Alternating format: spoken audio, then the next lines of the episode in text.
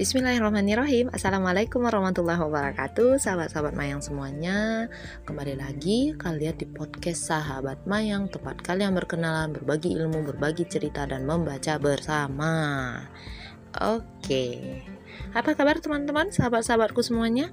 Semoga kalian senantiasa dalam lindungan Allah dengan keluarga yang samawa, rezeki yang lancar dan barokah bagi yang sedang mengalami kesusahan, kesedihan, sedang sakit. Semoga Allah mudahkan, Allah angkat sakitnya dan kalian diberikan uh, peluang-peluang rezeki dan solusi-solusi permasalahan yang bisa uh, meringankan dan membahagiakan kalian. Amin ya rabbal alamin. Ini aku dari kemarin jadwalku kacau amburadul dan lain-lainnya. Karena aku sudah aktif lagi mengajar uh, di sekolah ya. Jadi yaitu kadang pulang sekolah tuh udah gimana gitu. Nggak nggak ini lagi untuk bikin podcast di YouTube juga. Gimana ya mengatur konsentrasi dan mood serta waktu itu ternyata benar-benar perjuangan yang keras. Tapi oke okay, akhirnya uh, op akhirnya hari ini aku punya kesempatan untuk sedikit bincang-bincang atau ngobrol-ngobrol uh, bersama di Anchor ya. Mungkin kalian dengarnya di Spotify atau mungkin di Google Podcast dan lain-lainnya. Welcome. Selamat datang di podcast aku yang ya masih ala kadarnya banget. Belum menjadi seorang penyiar yang oh, wow seperti Deddy Kobuzier atau the sule-sule ya. Tapi doain aja semoga podcast aku juga semakin berkembang sahabat-sahabat semua ya. Karena uh, full untuk uh, menambah wawasan aja kalau yang ini bukan untuk hiburan gitu-gitu bukan ya. Tapi untuk menambah wawasan kita di seputar yang lain yang bebas dengan uh, yang bebas dari pro kontra isu syarat dan lain-lainnya Oke, okay. secara ini udah pandemi, udah banyak yang bikin pusing. Kita cari yang unik-unik, yang enak-enak aja ya. Oke, okay. kali ini balik lagi ke ulasan aku tadi. Udah mau masuk musim hujan, kita bahas makanan aja. Kali aja nanti makanannya kalian nemu tuh tulisannya di jalan gitu, di pinggir-pinggir jalan. Eh ada kedainya, cobain beneran nggak seperti namanya gitu ya ini aku sempet ngekek-ngekek gitu ya ketawa geli gitu gimana? Ntar deh kalau kalian udah tahu. Oke nama makanan Indonesia ya kita akan membahas tentang makanan Indonesia yang punya nama aneh-aneh tapi dia enak saudara-saudara. Mungkin dari uh, daerah kalian juga punya makanan-makanan yang unik namanya tapi kelezatannya tidak kalah dibandingkan dengan makanan-makanan impor ala-ala Korea, ala-ala Embrick ya, ala-ala England yang susah nemuinnya gitu ya. Kalau di tempat kita kan gampang ya. tempat kita mah gampang nemuin makanan-makanan yang beginian nanti. Oke. Mau tahu apa ini namanya? Kita mulai dari ujung Sumatera. Tapi bukan Aceh Cuma kalau di Aceh kan ada yang namanya mie Aceh ya. Kalau ini bukan mie. Kita ke nasi-nasian. Kamu tahu nama nasinya apa? Nggak tahu, aku kasih tahu ya. ini nama nasinya nasi kentut. Coba bayangin gimana rasanya coba. Nasi kentut Apakah abang-abangnya masak nasinya itu sambil terkentut-kentut? Ataukah nasinya bau kentut? Ataukah nasinya rasa kentut? Pilih yang mana? Hayo. Nasi kentut ini ternyata sahabatku Ini adalah makanan khas Medan Halo eh, sahabat-sahabat di Medan Horas ya makanan khas Medan ini dimasak dengan daun sembukan atau kalau bahasa kerennya itu Pageria scandens. Nah, ini namanya daun sembukan. Tapi daun ini dikenal sebagai daun kentut kalau di Medan. Yang aku heran, kenapa abang-abang abang kakak-kakak di Medan nggak namain nasinya dengan nasi sembuhkan aja? Kenapa? Nah coba. Lihat nih ya. Aku ceritain. Jadi daun ini daun sembuhkan ini sahabat-sahabat semua ini daunnya uh, punya bau nggak sedap seperti bau kentut ya. Tapi dia kaya manfaat. Bisa ngobatin sariawan coba. Bisa ngatasin perut kembung. Mengobati mata dan telinga yang meradang. Ah, biasanya nasi kentut ini disajikan dengan ikan pepes, ayam gulung, tahu, dan tempe sesuai selera.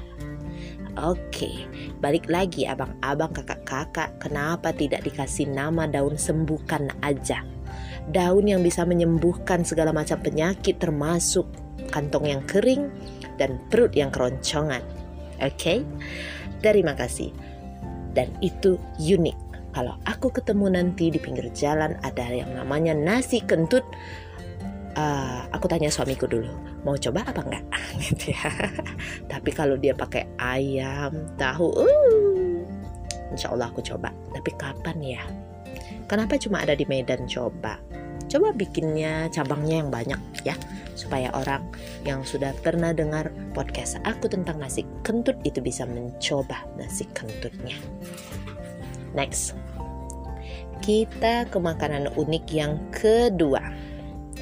Ini aku minta maaf dulu sama mbak-mbak, kaum wanita, kaum perempuan, ibu-ibu, nenek-nenek aku bukannya vulgar, tapi nama kue ini teh memang kue ini namanya adalah kue tete.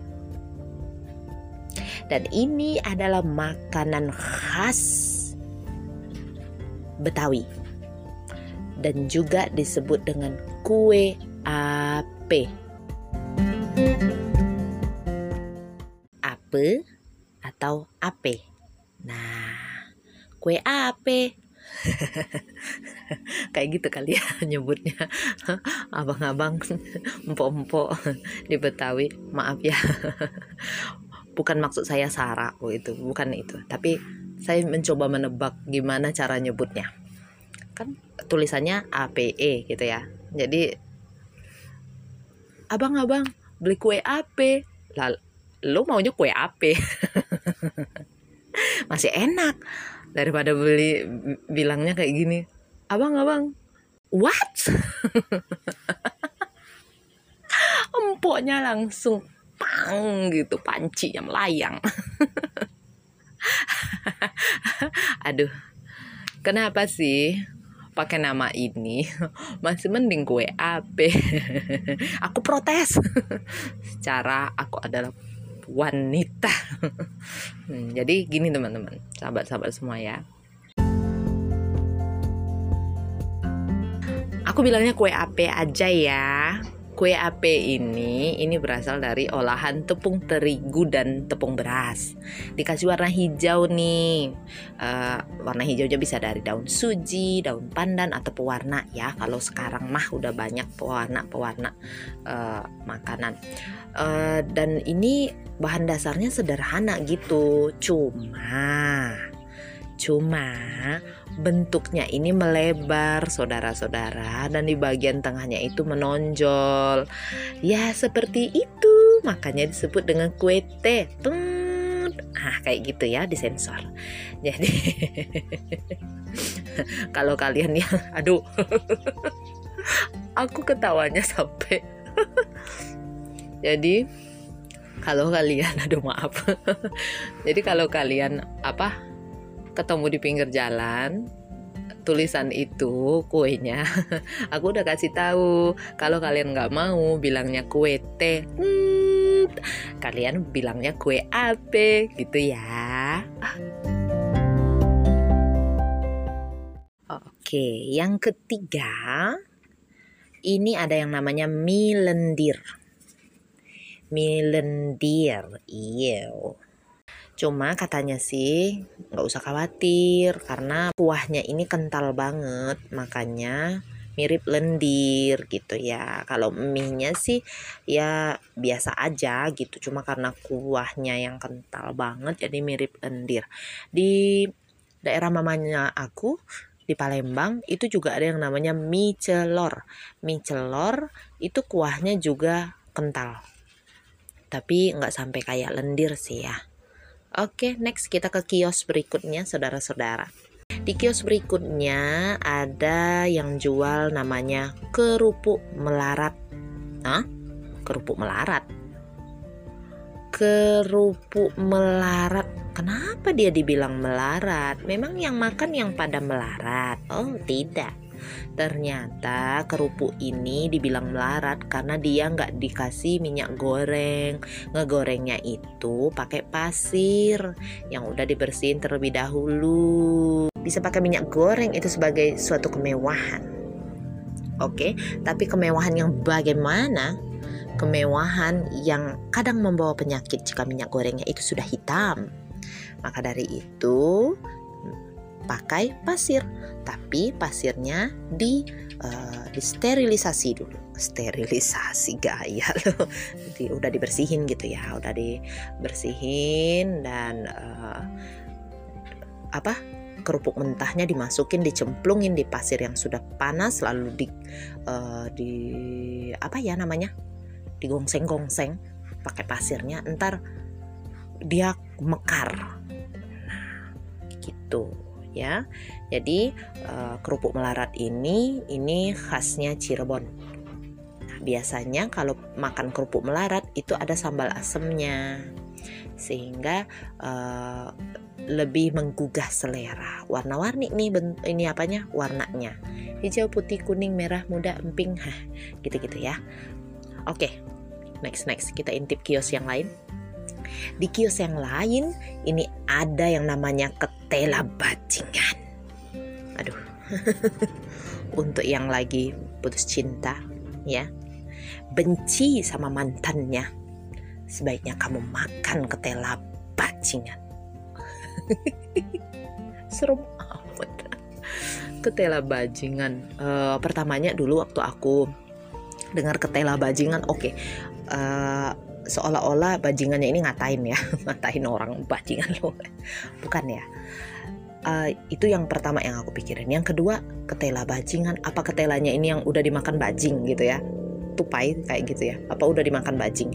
Eh ternyata bukan. Setelah dilihat-lihat oh ternyata bukan. Ketela bajingan ternyata uh, ketelanya itu utuh teman-teman ya. Masih utuh. Masih utuh nggak dipotong-potong. Jadi mirip kayak bajing rebus gitu.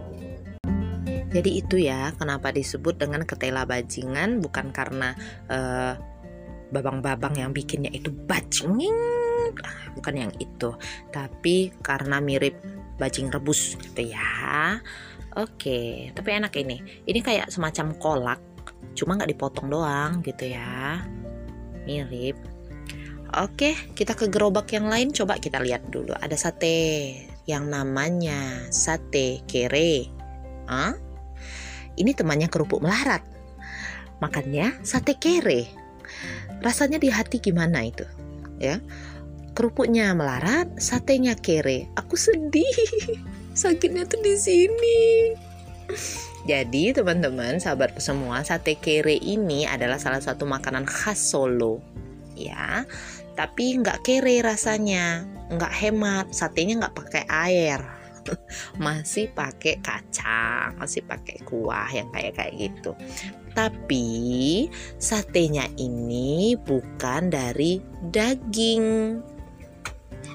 Itu kalau untuk yang vegetarian cocok nih sate kere ya. Karena sate sate. Karena sate ini terbuat dari tempe gambus. You know tempe gambus?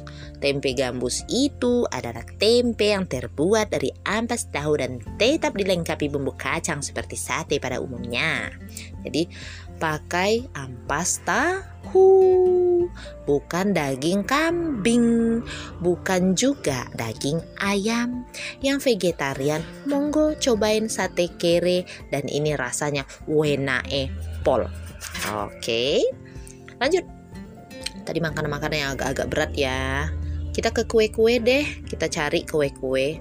Oh ini kue yang unik namanya. Ada yang namanya kue ketawa. Dan aku udah pernah bikin ini. Rasanya enak enak enak. Dia kayak onde-onde ya. Kalau onde-onde kan bulat-bulat aja biasa pakai wijen kecil-kecil gitu ya. Tapi kalau ini e, bentuknya nggak bulat karena di bagian atas itu kita gunting dulu menyilang. Dikit aja guntingnya. Nanti dia mekar sendiri waktu digoreng. Dan itu seperti sedang tertawa. Hmm, aku nggak tahu dia ngetawain siapa, tapi rasanya enak. Oke. Kue yang lain, setelahin kue ketawa. Ada yang namanya kue cubit. Ini dicubit-cubit, sakit atau? Kalau makan kue ini apa rasanya kayak dicubit? Udah biasa ya dengar yang namanya kue cubit karena kue ini kan kecil dan ini uh, sudah banyak yang jual gerobakan-gerobakan kayak gitu jualan bahkan di sekolah-sekolah gitu ya udah banyak gitu. Jadi uh, karena kue ini dimasaknya kecil-kecil sewaktu diangkat itu digunakan capit capit yang uh, kayak untuk ngangkat gorengan gitu. Jadi dia kayak dicubit makanya mirip kayak eh mirip kayak makanya dinamain kue cubit. Tapi kue ini kalau dilihat-lihat kan mirip ya sama kue lumpur ya. Cuma ini dikasih taburan apa ya toppingnya itu lebih banyak seres yang lain-lainnya itu. Lebih banyak ya. Oke lanjut. Kita ke kue yang lain. Ada yang namanya kue dolar. Nah kue dolar ini Jangan mengharapkan ketika memakan kue ini kamu akan mendapat uang dolar yang selembaran itu di dalam kuenya. Tidak ada orang yang akan memberi itu. kecuali kalau kamu makannya di tempat sultan mungkin akan ada kue itu yang ada isi dolarnya ya. Jadi kue ini bentuknya bulat pipih mirip koin dan rasanya teh mirip kue semprong. Ah kalau kue semprong digulung-gulung panjang kalau ini bulat pipih makanya disebut kue dolar. Jadi kalau dulu cuma ada rasa gula palem tetapi kalau sekarang udah banyak rasanya ada rasa jahe ada rasa wijen ada rasa keju oke okay.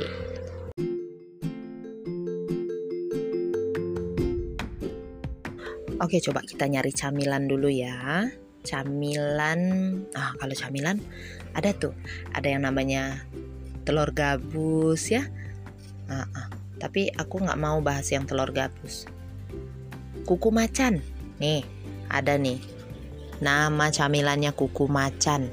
Jadi uh, kuku macan ini tidak terbuat dari kuku macan ya. Kukunya macan atau macan mama cantik itu bukan.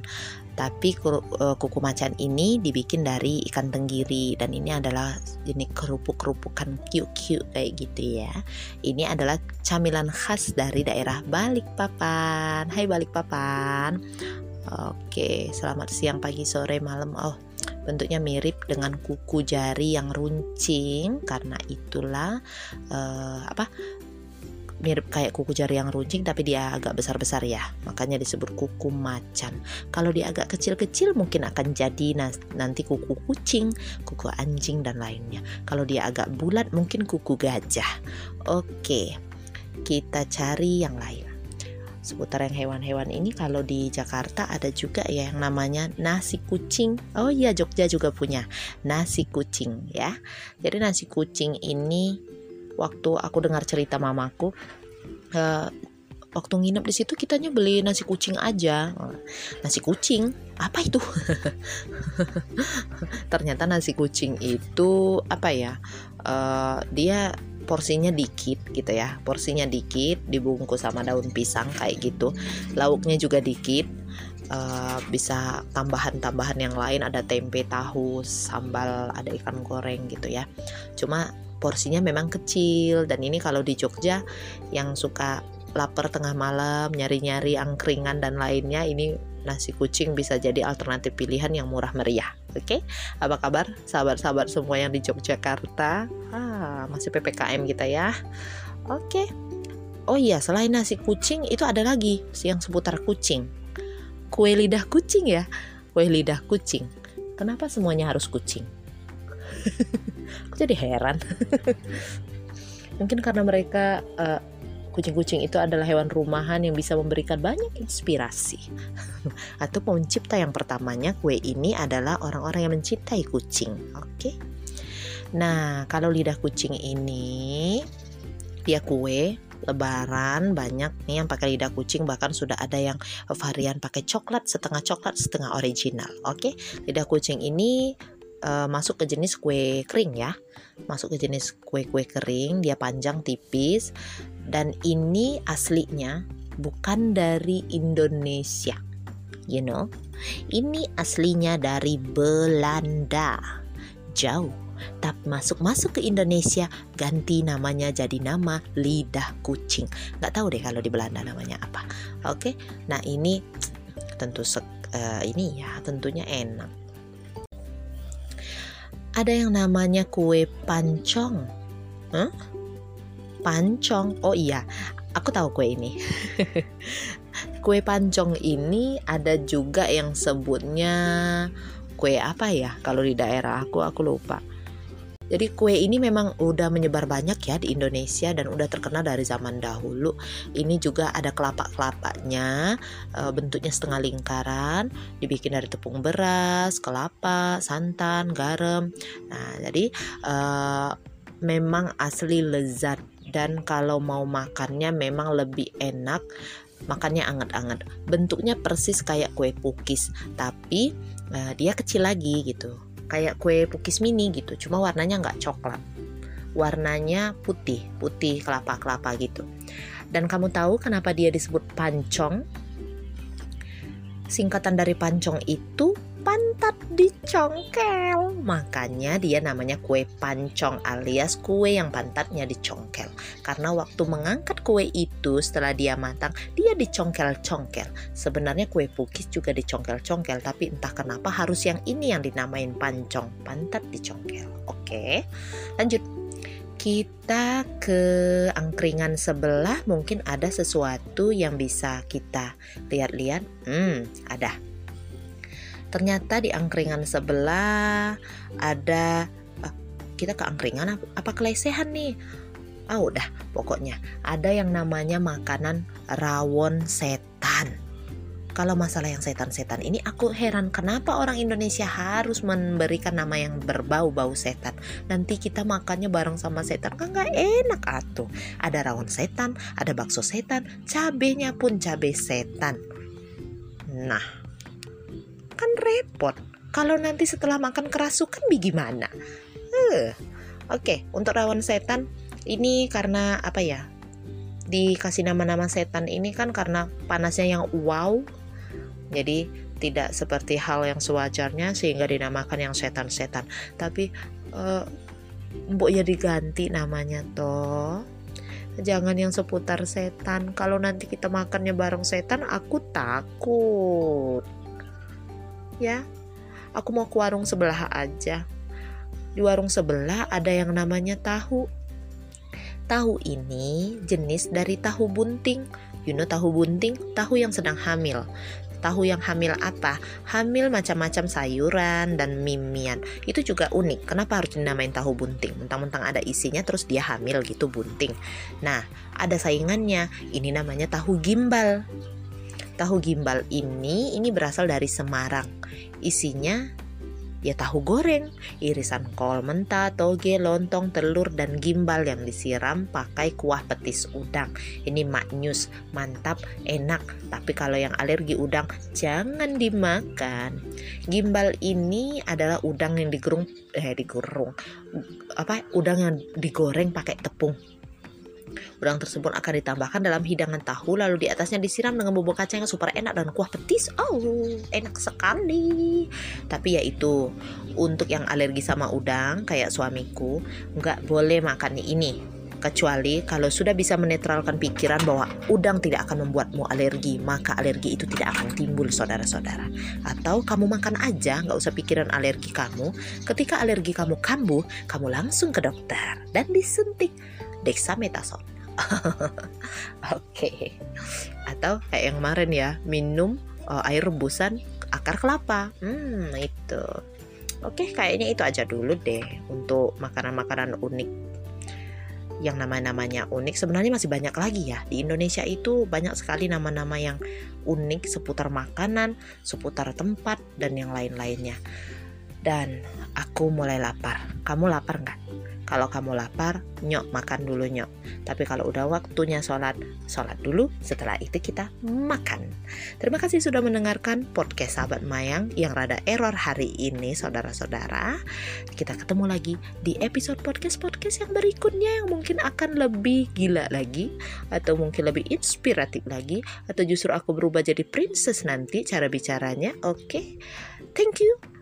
Wassalamualaikum warahmatullahi wabarakatuh.